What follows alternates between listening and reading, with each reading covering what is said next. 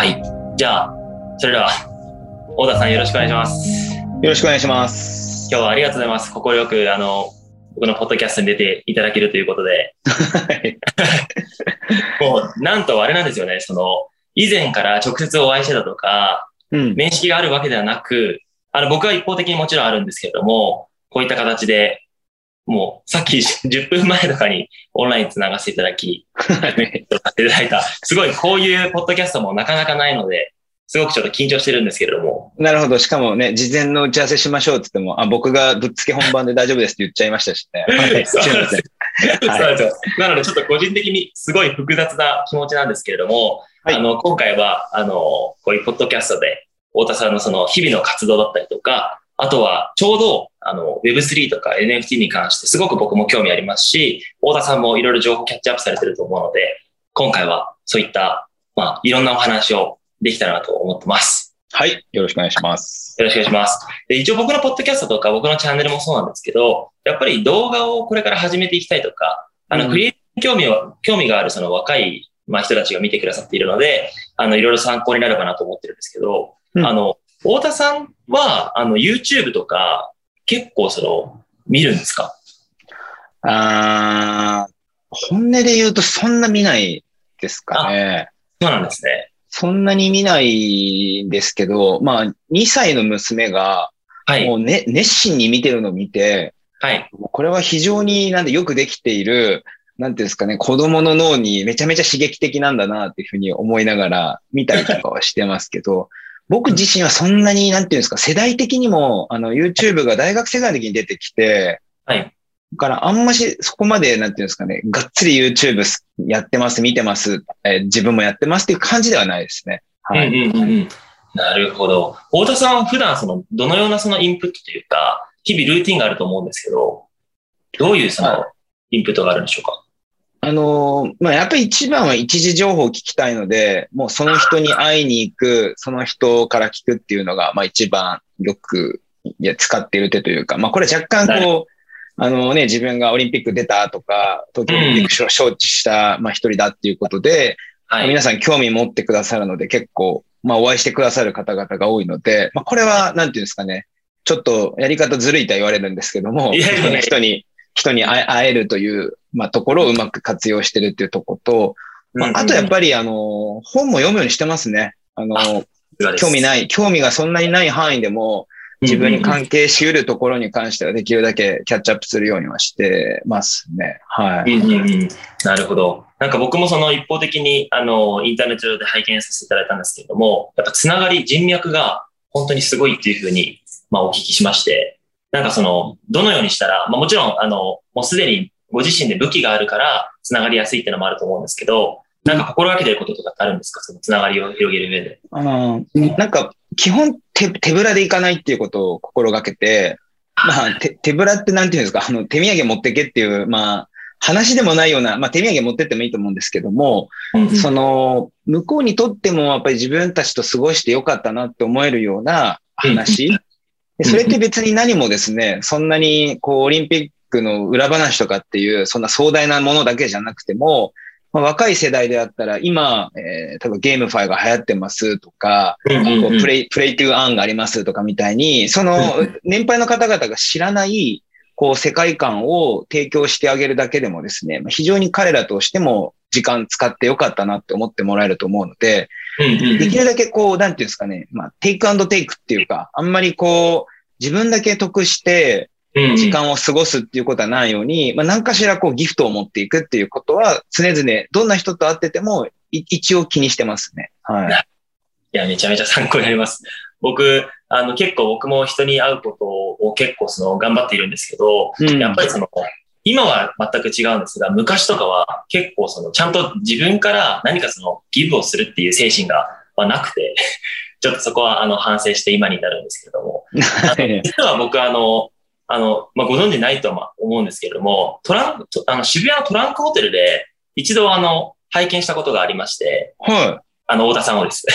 ああ、それはそれは。そうなんですよ。あの、そこでちょっと、もちろん声かけるのはちょっと緊張して難しかったんですけども、あの、そういった渋谷で一度、あの、見ましたということはお伝えしておきます。はい。はい。ありがとうございます。では、ちょっと早速、あの、本題というか、お話できたと思うんですけれども、はい、あの、もうね、あの聞いてくださっている方たちもみんなご存知かと思うんですが、あの、改めて、その、自己紹介といいますか、あの、ど、どのようなことやっているのかと簡潔でもいいので、お話伺ってもよいでしょうか。あ、はい。えー、太田祐樹です。えっと、今はですね、えっと、肩書きだけで言うと、結構やたらめったらいっぱいありまして、はい、ですよね。公的なもので言うと、まあ、IOC という、あの、まあなんか、日本人の皆さんとかあんま好きじゃない組織かもしれないですけど、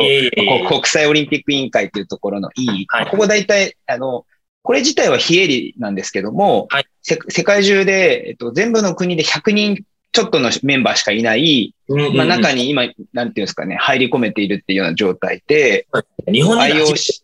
えっとね、アスリートインとして、アスリートとして入ってるのは僕だけですね。過去も含めて。はい。で、IOC、あと国際フェンシング連盟っていうところ、はい、で、IOC のメンバーになるといろんなところにまたこう散りばめられて入ったりはするので、あとはオジあのアジアのオリンピック委員会っていうところだったり、で、はい、国内のオリンピック委員会、で、国内のオリンピックも入ると、またいろんな分科会とか委員会とかに、えー、何個も養殖に、まあ、つかざるを得なかったりはして、えー、あとは、あの、ハンドボールのですね、あの、はい、リーグの方の、まあ、理事をやったりとか、ここぐらいまでがスポーツ。あと e スポーツもですね。あの e スポーツもだし、あとはアーバンスポーツっていう、いわゆるあの、スケボーとか BMX とかのあの連盟の方でも理事はやっています。えー、これは主な、まあ、公職的なものが多いです。はい。えー、一方で民間の会社さんで言うと、まあ、日産自動車さんであったりとか、エイブルだったりとか、はい、えー、まあ、デジタル系の会社だったり、あとはマイネットっていう会社の社外取締役であったりっていう、こう、企業さんのですね、あの、まあ、PR とかマーケも含めたり、あの、はい、そういったところの戦略を一緒に考えたりっていうことを今やりながらですね、で、ずっと自分が、あの、まあ、ずっと、なんで、事業をやりたいなと思っていた中で、はい、あの、Web3 と出会い、あまあ、ここは、あの、事業ドメインとして面白いっていうことで、あの、まあ、近々、はい、Web3 で勝負すべく、まあ、どういったちょっと形のところの角度から入るかは今、あの、検討してるんですけども、はい。まあ、いろんな Web3 の、まあ、VC しかり、えー、起業家の子たちと、最近、日夜、ほぼ毎日一緒に時間を過ごしてるっていう生活ですね。はい。そうですよね。あの、ツイッターとか拝見させていただいてまして、やっぱその Web3 とか NFT の、まあ、プロフィールを変えたりとか、あの、そういったあの発信をし始めたっていうのが、すごく最近だと思うんですけど、はい、なんかその発信するに至ったきっかけとかってあるんでしょうか？えっ、と、まあ、なんていうんですかね、僕、もう一個事業を今度立ち上げるんですけども、えっ、と、えー、そっちの一本足だと、あの、はい、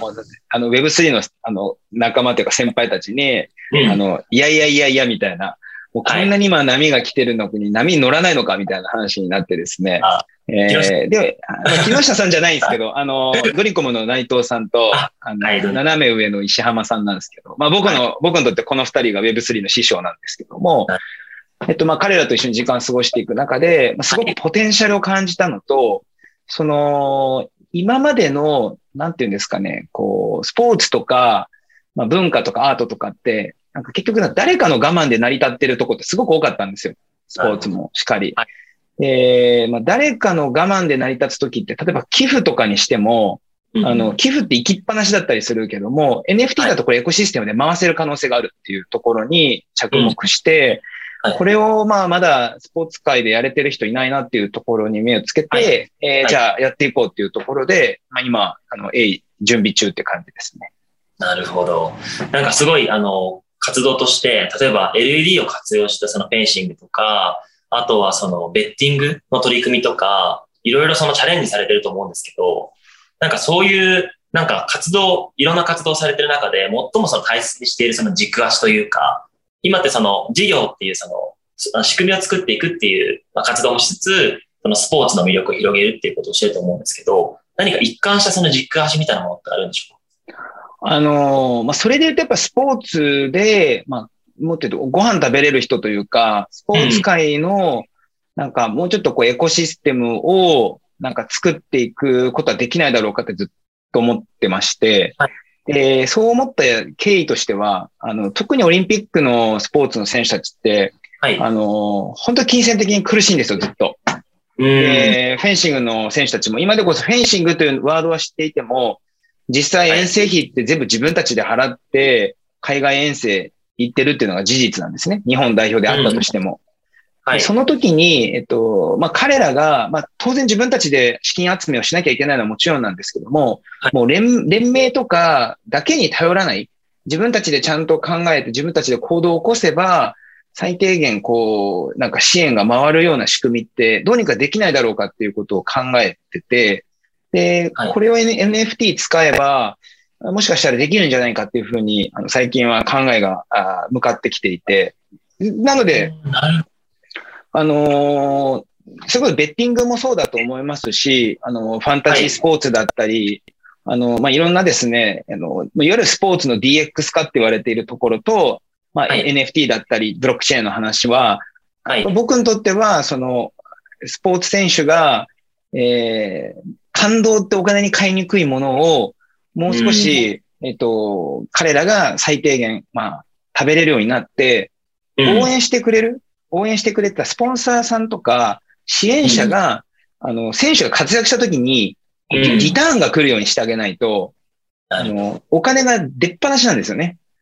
うんうんうん。うん。だから、え会社だと VC っていうのがあって、リターンが出るとか、まあ、個人、エンジェル、うんまあ個人投資家でもそうだと思うんですけど、これ、リターンが全くなくてお金を応援する人多分いないと思うんですよ。そうです。なので、スポーツ界も、あの、まあ、個人であったり、そのはいチームだったり、クラブみたいなところに、えーまあ、応援として、こう、ある意味投資をして、で、うんダメかもしれないけども、もしかすると帰ってくるかもしれない。それが何倍にもなってっていうところは、あの、経済圏を作っていく上でも、まあ、すごく重要になってくるポイントなのかなというふうに思ってますね。うん、なるほど。確かにその僕もニュースとかでお伺いすると、やっぱりその引退した後とか、そのセカンドキャリアが、選択肢がすごく狭くて、うんみたいな話を聞いたことがあるんですけど、まあ確かにその、本当に第一線でプレーをした後のなんか人生についての選択肢がちょっとみ多くないっていうのは結構あるかもしれないですね。そこまででも NFT とか、そこのブロックチェーンとかの領域を掛け算して、もうスポーツ選手の選択肢を増やすってことをやられてるって感じなんですね。それを今やるために、えっと、ん結構時間も労力も割いてるっていう感じですね。で、結構僕もこの1年とか2年間は、ずっと結構なんかイインプットの時間で、はいというの。はススポーツとコロナめちゃめちゃ相性悪かったんで、あはい。もう、なんか、全然生き生きしなかったですよね。だからまあ僕でもこれだけしんどかったんで、選手の皆さんはもっともっとしんどかったと思うんですよね。ーえ特、に、こう、文化活動、まあアートもそうですよね。うんインスタレーションも見に行けないとか、はい。えーアーティストの人たちもお客さん声出せないとか、拍手でお願いしますみたいな、け結構難しいですよね。そういう意味で言うと。僕も動画作ってるんですけど、やっぱその、現場とかが全部やっぱバラシになったりとか、やっぱりその、リアルっていうものが重要視されてくる、まあなんかその業種というか、ジャンルとかは結構、本当にもう、考え方とか、すべてがガラッと気がしていて、ただやっぱスポーツのあの感動とかっていうのは、やっぱ消えないと思うので、それがいかにその、なんかオンライン上とか、バーチャル上で伝えられたら、素晴らしいですよね。うん。なんか、あのー結構その、あの、なんて言うんですかね。結構、あの、コロナになって、よりこれからリアルの価値が高くなるっていう人たちがすごく多かったんですけど、僕ずっとピンと来てなかったんですよね。リアルの価値が高くなるっていうのは。はい。うん、なんだけども、なんかこう NFT とか触れて考えてくると、あ、これはリアルの価値が高くなってくるんだなっていうのは、あの少なくてもこうアートの領域にはそう思っているので、えっ、と、うん。スポーツとかも間違いなく、あのーなんていうんですかね、こうそうなっていくだろうっていう可能性を感じていて、そのスポーツとかを応援するきっかけにまず NFT とかという、えーものが、あの、介在する可能性っていうのもあるだろうなと思ってまして、こう、アートの文脈で見るか、マーケティングの商材として見るかって、こう、はい。N- NFT を、なんか、ど、ど、ど、どのレイヤーで見るかで結構いろいろあると思うんですけども、そうですね。うん、なんか最初好きになるきっかけみたいなところは、あの、よりたくさんまかないと、その、そもそも日本だと人口減ってきていて、スポーツする人口減ってきていて、そうそう、スポーツ見る人も減ってきてくる中で、はい。なんとか、あの、自分ごと化して応援してくれる人、ファンを増やすためには、あの、うんま、ま、待ったなしというか、あの、会場だけ盛り上げても仕方がないというか、会場外でもどうやって盛り上げていくのかってことを、あの、同時にやんなきゃいけないなと。なるほど。そのビジョンがありつつ、まずその、本当1ヶ月前ぐらいですね、ツイッターで、あの、あの、本当そうなんですよ。もう、あの、み、はい、みんなにツイッターがハッキングされたっていうふうに 言われました。はい。確かにあの、太田さんがプロフィールを、あの、すごく顔がイメージしやすいので、うんうん、あの、いわゆる NFT のあのアート画像ってちょっと独特な世界観じゃないですか。うん、インターネットネイティっていうか、かいきなり変わると、確かに乗っ取られたかみたいな心配の声とか結構あるんじゃないですか。うん。なんか、僕は、なんか、この領域いけるなっていうか、この領域面白いと思ったんで、もうそしたら、こう、もう中途半端なことやっててもダメだと思ったんで、はい。えー、まあ、まず、こう、プロフィールを NFT に変えるところから、まあ、始めて、うん、はい、まあ、しっかりと、まあ、コミットしますよっていうことで、まあ、そこそこ、うん、あの、の枚数の NFT をバーって最初買っていくっていうことをやったりとかして、だからすごくなんかその NFT の中でも、今日本の中で代表的とされるような作品の、はい、その、ローンチする、ミントするタイミングとかに結構立ち会えたりとかして、はい、本当になんかすごくな世界が変わる瞬間に、あの、立ち会えてるということが、うん、もものすごく、あの、楽しかったですね。はい。なるほど。いや、でもすごい、あの、その活動を見ていて、やっぱその若い人たちにも参考になるポイントが多いなと思っていて、やっぱその、まず、1ヶ月前にああいう Web3 とか NFT に対する、まあ、行動とか発信をすることで、そこの業界の人たちにすごい認知してもらえるじゃないですか。それで、ってもらえて、位置情報を入手するっていう、まあ、なんか、そういう雰囲気を作り出すことで、なんかその自分が進みたい道になんか近づくというか、そういうのってやっぱすごく大事ですよね。あのー、なんか、いや、た、確かに、あの、はい。あのー、冷ややかに見る人もいるし、なんか、うん、あのー、でもまあ、それはそれで、ちゃんとあったら説明はするんですけども、その、なんていうんですかね。まあ、そもそも万人には好かれようがない中で、まあ、今自分の興味の矛先とどこに可能性を感じてるかっていう意思表示をした方が、うん、応援する人が応援しやすいというか、うん、あの、よく僕いろんな先輩の経営者の人とか会ってても、なんか、はい。え、結局勇気は何がしたいのっていう時に、あんまりいつもなかったんですよね。な、何がしたいのかみたいな。あの、なんかいつも僕みたいなタイプは常に目標に満ち溢れていて突き進んでるように見えるんですけど、なんか意外にそうでもなくて、結構もやもやした1、2年を過ごしてて、はい。で、なんかようやく最近結構ワクワクしてきてるというか、ああ、なるほど。やっぱね、スポーツ、スポーツの現役を超える、あの、ワクワクとか緊張ってそんなないんですよ。なんか、あの、1、0コンマ何秒の世界観で、えー、ヒリヒリとかする、で、勝った負けたで天国と地獄みたいな、ああいう強烈ななんか体験しちゃうと、うん、なんか、普通に働いてお金をもらうっていうことだけでは、あの、はい、自分自身が納得しにくいというか。なるほど。うん、そうすると、なんかなかなかこう、やる気スイッチが入んなかったり、うん、こう、この領域に残りの人生かけんのかとか思ったり、なんか、なかなかわかります。動けず、動けずにいたんですよ。でずっと動けずにいて、はい、なんかいろんな人たちが、まあ、なんかよく見えたり、羨ましいなって見えたり、はい、すごいなっていうふうに思ってたんですよ。はい、そしたら、あの、マネーフォワードの辻さんの本の中に、僕すごく、なんか、わ、わかるっていう一行が書いてあって、それあの、彼がその会社立ち上げた時に、あの、なんか、起業したら何かが起こると思ってたと。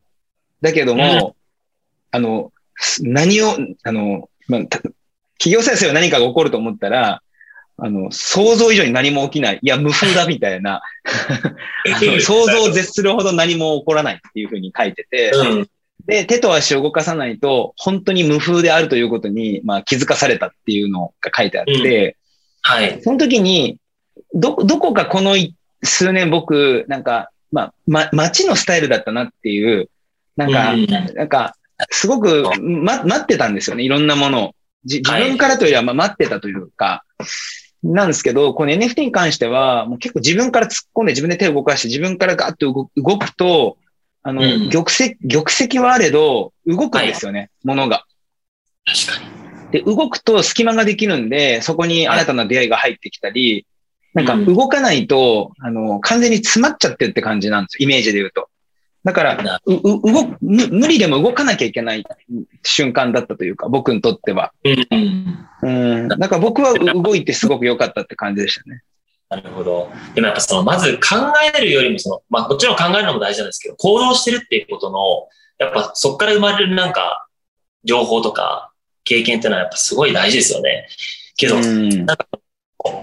すごく思ったのが、僕もあのスポーツバ、バスケとかやっていて、で、ずっとその動画クリエイターで、表現、アーティストとして表現をしてきたんですね。で、もちろん会社も立ち上げて今やってるんですけど、やっぱそのビジネスマンとそのアーティストってちょっとやっぱ違うなと思っていて、うんでスポーツ選手とこのビジネスっていうのも結構近い部分があるのかなと思っていて、そのお話聞いてると、その太田さんはすごいビジネスに対する、まあそれこそあのマネーフォーワードの辻さんの本を読んだりとか、なんかそこの感度がすごい価値観を広げてるなっていう印象を受けるんですけど、なんか、あの、たただ、あの、辻さんしかりみんな、みんな友達なんですよ。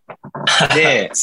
あああの人たちといると、さ例えば、ビズリーチの南さんとか、グリーンの田中さんとか、はいあの、アットコスメの吉松さんとか、オイシックスの高島さんとか、はい。あの辺といると、あの、心がズタズタになるんですよ。いやー、すごい面白い。で、そうですよあね。のーそれで、なんか、あの、楽楽天の島田さんに、えーなんかアドバイスもらったのかな。いや、あの、太田君、あそこ、あのは、もう、ウェブ2の、あの、完全勝利者たちだから、みたいな。うん。ああそこ目指しちゃうと、あの、うん足すくんで何にもできないよ、みたいな。うん。で、それに僕はすごく感銘を受けて、あそうだと別に、あの、か彼ら、確かにあの、いいろんなね、起業家の子たちで、最初から1000億1兆目指しますっていう子たちもいますけど、はい。僕はやっぱりビジネスも当然やったこと当時なくて、はいこう、イイメージできないところに突っ込めないから、うんなの、で、まあ、まずはこう足元しっかり、あの、動かしながら、でちょっとずつこうビジネスを作っていくっていうふうに、あの、まあ、したいなっていうふうに思って、だから逆になんかこの、その3週間、1ヶ月は、会う人種とか人がか変わりましたね。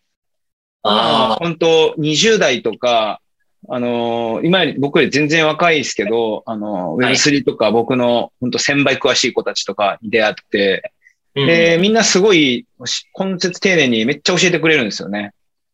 なるほど。で、そういう、そ人はい柄とかもありますよね。あの、ありがたくて、うん。でも昔と違ってやっぱね、頭下げれるようになったのでかくて僕も。あなんか20代後半ぐらいまでやっぱ尖ってるんですよ。オリンピックで出てるとかって時。なんかこう、えなんか負けねえぞみたいな、あの、勝ち負けの世界で生きてるから、うん、なんか、あ。誰とでも、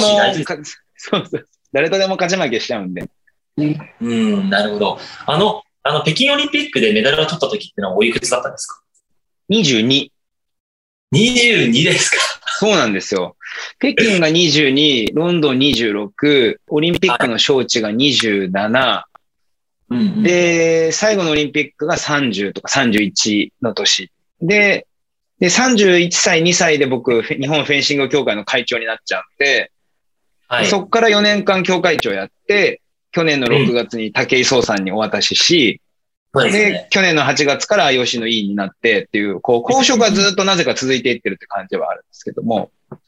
なるほど。ビジネスサイドに、まあそろそろがっつり行きたいなっていうところで言うと、まあ日本フェンシング協会の会長が一段落ついたので、はいえーまあこの半年ぐらいは結構フラフラしながら、まあどうにかこうにか行けるとこ、事業領域ないかなっていうふうに考えながらやってたって感じです。ああ、面白い。じゃあもう、いわゆる30、に20代っていうのは、太田さんの中ではもう自分はプレイヤーっていう認識だったんですか？いやいやもうプレイヤーもプレイヤーですよね。もう特に現役の時なんかは、はい。全然ビジネスのこと考えれなかったですし、なんかビジネスや、スポーツやりながらビジネスやってる人とか見るとすごいなと思います。本当うんなるほど。本田圭佑さんとか結構、あの、ビジネスの印象がすごく強くて、ね、すごいですよね、うん本当うん。ね。いや、なるほど。でもなんか、そのプレイヤーとして一時期やっていて、その、いわゆる僕今そのに25なんですけど、その、若い動画クリエイターとしてプレイヤーやっていて、その、事業をしっかり作りたいっていう、ここのなんか中間にいるなと思っていて、そこの自分の立ち位置を僕も、あの1年間ぐらいすごい悩んでたんですけど、うん、なんかその、に、まあ、20、20代前半の方たちが僕のそのチャンネルでも視聴者がすごく多くて、何かこれから聞きたいって人たちが多いんですよね。で、その方に今アドバイスされるなら、なんか、すごいいろいろありすぎて 難しいかと思うんですけど、なんか、これ、一番これだよっていうのってあったりしますか？僕も参考にしたいなと思うんですけど。あ、まあ、でもね、やっぱり一個、なんか、発表してみるとか、ローンチしてみるとかは絶対大事で、あの、うん、言われた、やっぱり言われたものを返すのが、えー、デザイナーだとすると、まあ、その、ね、言われるというか、コンセプト、コンセプトだけで自分で作るのがクリエイターとかアーティストだとすると、まあ、まずはやっぱアーティスト目指していいのかなと思うんですよね。で、20代の失敗ってもはや失敗ではなくて経験なんだと思うので、こう、なんていうんですかね。4回失敗しても5回目当てたら多分5回目の、なんていう成功のための4回目の経験、4回の経験だったと思うので、あの、せ、もちろん一発目から成功する気持ちでやった方がいいと思うんですけども、なんかまず、こう、発言する、発表する。あの、はい、誰が見てるかわかんないので、うん。な、あの、フォロワーがね、10万、20万いるから、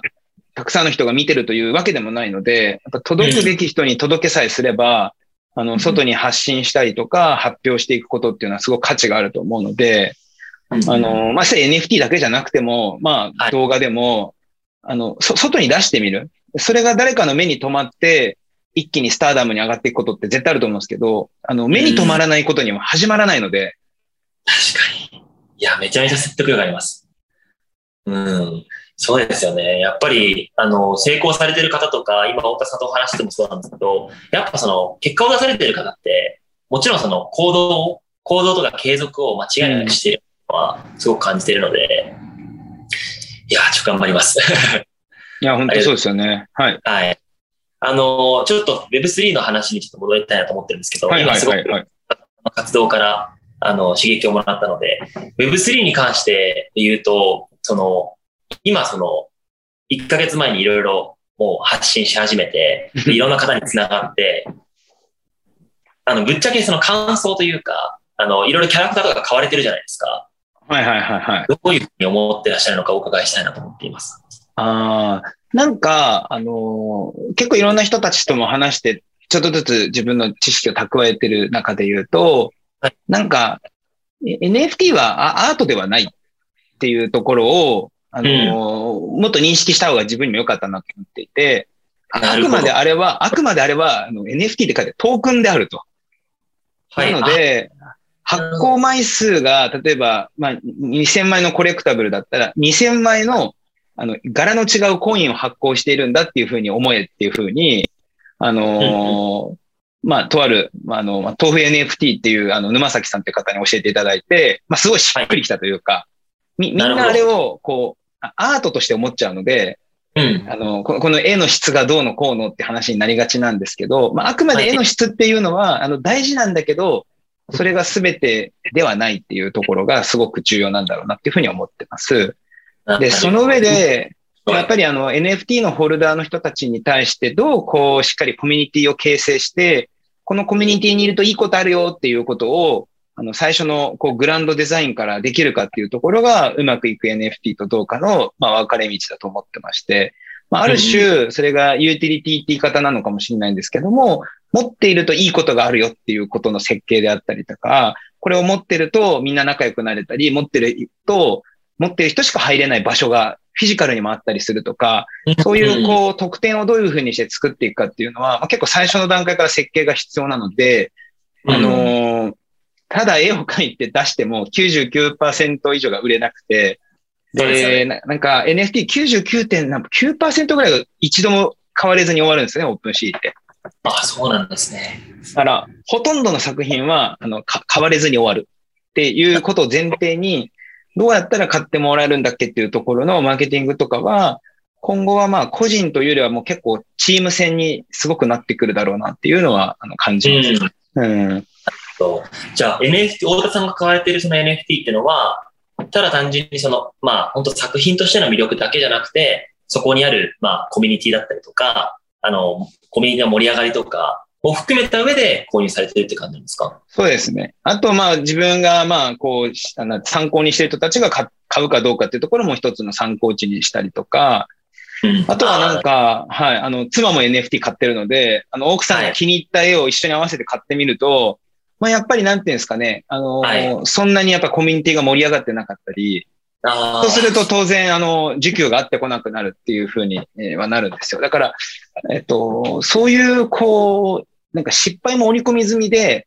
なんか、絵だけで買ってみるっていうパターンと、はい、絵として買ってみるっていうパターンと、やっぱりコミュニティが盛り上がって確固たる自信があるから買うっていうパターンと、ど、どっちがまあ、こう、何をもって成功とするかは、まあ、やっぱりある程度のこうフロアの価格になっちゃうと思うんですけども、まあ、価格がどう、な何ヶ月後かに上がるかっていうところを、まあ、指標としながら見るって感じなんですかね。うん、なるほど。けどやっぱその NFT とかを見ていると、その今のその太田さんの最初は NFT とりあえず買ってみる。そこから徐々にいろいろ見えてきてコミュニティの盛り上がりとか、それがまあ長期的になんかその価値につながるっていう視点があるってことなんですね。なので結構そのこれから NFT を買おうと思ってる方は、今のその 考え方、まあ、すごくショートカットされたのかなと思って、僕もちょっとまだ実は買ったことがなくて。あのね、か買わんダメですよ。あの、僕 やっぱね、か、買わないと人は本気にならないんですよ。そうですね。人間やっぱね、損はしたくないんで、そうするとね、も猛烈に学ぶ気概が出るので、あのでも伸びしろなのは、はい、今やっぱりオープンシーの総取引量が、だいたい日本の総取引量とだいたい今1000分の1なんですよ、日本の方が。マジっすか。1000分の1ってことは、まあ少なくとも日本とアメリカって10分の1までは来るよねっていう逆算のもとで言うと、まあ、100倍は伸びるよね、はい、最低限っていうところをめがけてやると。でもう一つは自分の周りにウォレット持ってる人いますかっていうと、まあ大半みんな手が上がらないことを見てると、まあ10代の人たちは、こう、上の年齢の人たちがプレイヤーで入ってくる前のところがブルーオーシャンだと思うので、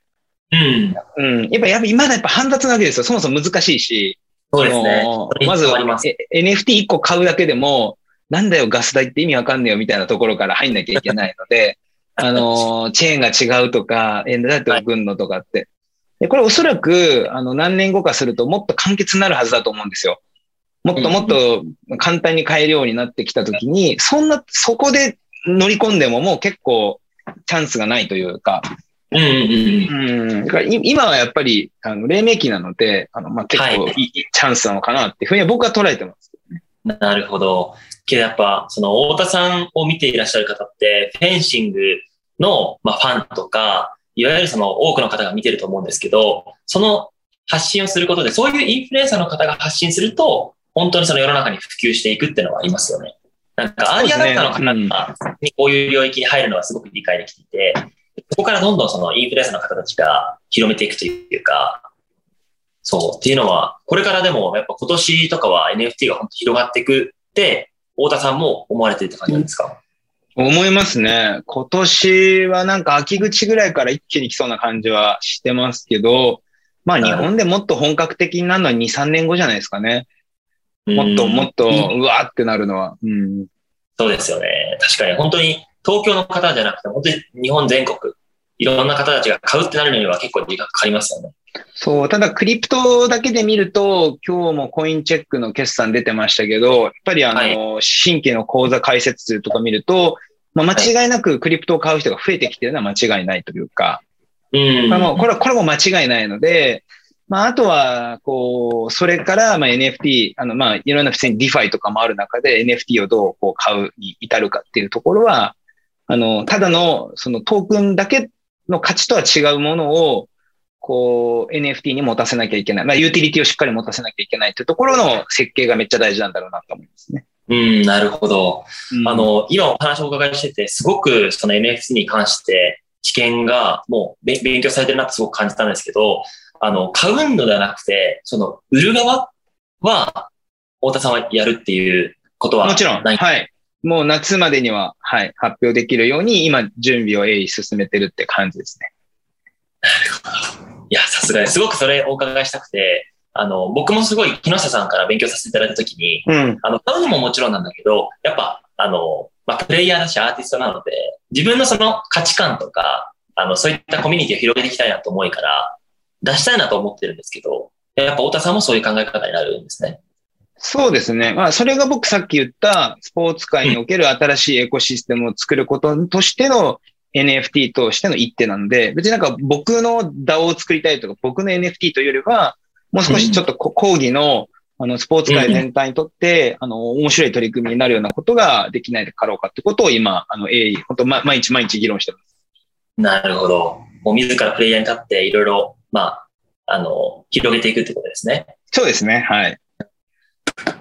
なるほど。じゃあその NFT を実際に作っていくってなるときに、えっと、チームとかって、これはちょっと結構踏み込んだ話になるかもしれないんですけど、はい、僕のイメージとしては、えっと、まあ、アートを作る方と、あとはディスコード運営とか、コミュニティを活性化させる方と、うん、まあ、エンジニアの方、なんか実際にもう世の中に出していく人たちのチーム編成って、どういう、ど何人ぐらいなのかすごいお伺いしたいんですけども。あの、僕の場合は、ちょっとこう役割分担している中で、はい、まあ自分がスポークスパーソン的なことと、プロデューサー的な役回りで入るんですけど、当然あの、コミュニティ運営のところに関してはチームの中で運営していくので、まさにこの担当が誰にするかっていうのは今後決めていくんですけど、まあちょっと、はい、あの、もうちょっと固まってからじゃないといろいろお話できないんですけど、あの、まあ一緒にやる方々には、あの、エンジニアとかがついてるところと一緒にやるので、うん、今まさに、あの、そこのグランドデザインというか、制度設計を、あの、今、一緒に詰めてるっていう感じですかね。だから、あの、非常に僕はラッキーだったというか、一緒にやろうって言ってくれる人が結構近くにいたので、はい、まあ、これはすごく、まあ僕はラッキーだったんですけど、まあ今後その、こう、まあアーティストさん側が、なんかこう NFT を発行したいって言っても、はい、あのデジタルのアートとして物を売ってしまうと、まあ、結構売れずに終わるというか、あの、うん、で、労働体対価が合わないからやらなきゃよかったとか、むしろ売れ残っちゃうと、その自分のアーティストとの価値が低いんじゃないかっていうふうに思ってしまう方々がいると思うので、やっぱりあの、しっかりとしたところとちゃんと組む。わわけ分かってるところとちゃんと組むっていうのがめっちゃ大事だと思いますね。はい。なるほど。あの、ツイッターとかで DAO とか、そういう NFT とか Web3 とかいろんなその界隈の方たち話されているので、やっぱそういう方とタッグを組んでやられてるって感じなんですね。そうですね。まあ、やっぱ分かってる人と組まないと、あのーうん、結構なんていうんですかね、あの、売れ残ってる NFT とかを逆に研究するといいかもしれないですね。あの、既存 IP で結構いい IP なのに価格がついてないとか売れ残ってるって、なんか共通項いっぱいあるんで。うん。うん。なるほど。いや、でもすごいその今の、あの、いろいろお話聞いたんですけど、太田さんのその、まあ、Y, y というか、根本的な活動から、この NFT って今すごくバズワードではあって、流行りに乗ってるんじゃなく、自分の軸をなんかその活かすためのツールなんだなっていうのはすごくお聞きできて、なんかすごく繋がったというか、すごく、あの、参考になりました。ありがとうございます。よかったです。すみません、ちょっといろいろと長々とお聞きしましたけども、あの、そうですね。僕個人的にはすごく、あの、最近話題のその NFT に関する太田さんの、まあ、意見から、昔の活動までお聞きできたので、すごく、あの、うん、あの、感謝です。よかったです。はい。あの、最後になんか、あの、そうですね、な、ないかと思うんですけれども、なんかその、視聴者の方というか、あの、クリエイターの方たちに、なんかありますか？最後、太田さんから言いたいこと。僕あの、フェンシングの協会の会長の時に、あの、結構いろんなクリエイティブの方々と組んで、大会の見せ方を変えたりとか、はい。あと、ライゾマさんと一緒にやって、まあ、県の、あの、検先が AR でトラッキングして見えるようにしたり、それをマーカーもつけずにやったりとか、まあ、いろんなことやってきたんですけど、はい。あの、こう、業種を越境していくことで生まれる価値っていうのがすごくあると思っていて、うん、あのよくあるのはスポーツ界の人とスポーツ界の人が組んじゃうっていうパターン。これはですね、あの、越境してないので、あんまりこう、大きな化学反応って出ない。うん、で、クリエイター、クリエイター、アーティスト、アーティスト同士って、やっぱ、同業種と一緒にいたら楽なので、あの、うん、こういう人たちと一緒にいがちになるんですけども、価値が出るのは、離れたところの人と組むことが最も価値につながると思うので、自分と遠ければ遠い人、それは言語が遠いっていうのも遠いでもいいし、物理的な距離が遠くても遠いでもいいと思うんですけども、面白くなるのは意外性なんだとすると、遠くて、えー、の掛け合わせ、えー、全然違う、まあ、まあ文化だったり、医療だったり、介護だったり、もう様々なところとあの、デザインとかアートっていうものを、こう、模索する。その検討をやめないっていうことが、なんかいいものに、あの、つながっていくと思うので、まあ、一言で言うと、居心地の悪いところにたくさん行きましょうと。あの、居心居心地いいとこばっかりいると、まあ、だんだん、こう、成長が止まっていくよっていう感じですかね。なるほど。結構やっぱ僕の視聴者も海外とか留学したいっていう方たちもいるので、まあ、それも一つの居心地の悪い経験だなと思うので、ああ、絶対そうですよ。はい。はい。今回その、ポッドキャストを聞いてる方にも、まあ、まずやっぱり行動するっていうことと、うん、あとはもう自分の居心地のいい場所ではなく、悪い場所に飛び込めっていうことを学べたかなと思ってます。うん、うん。はい。ありがとうございます。すいません。はい、今日はあの、僕のそのポッドキャストに出ていただいて、ありがとうございます。はい、こちらこそ楽しかったです。ありがとうございました。どうもありがとうございました。はい。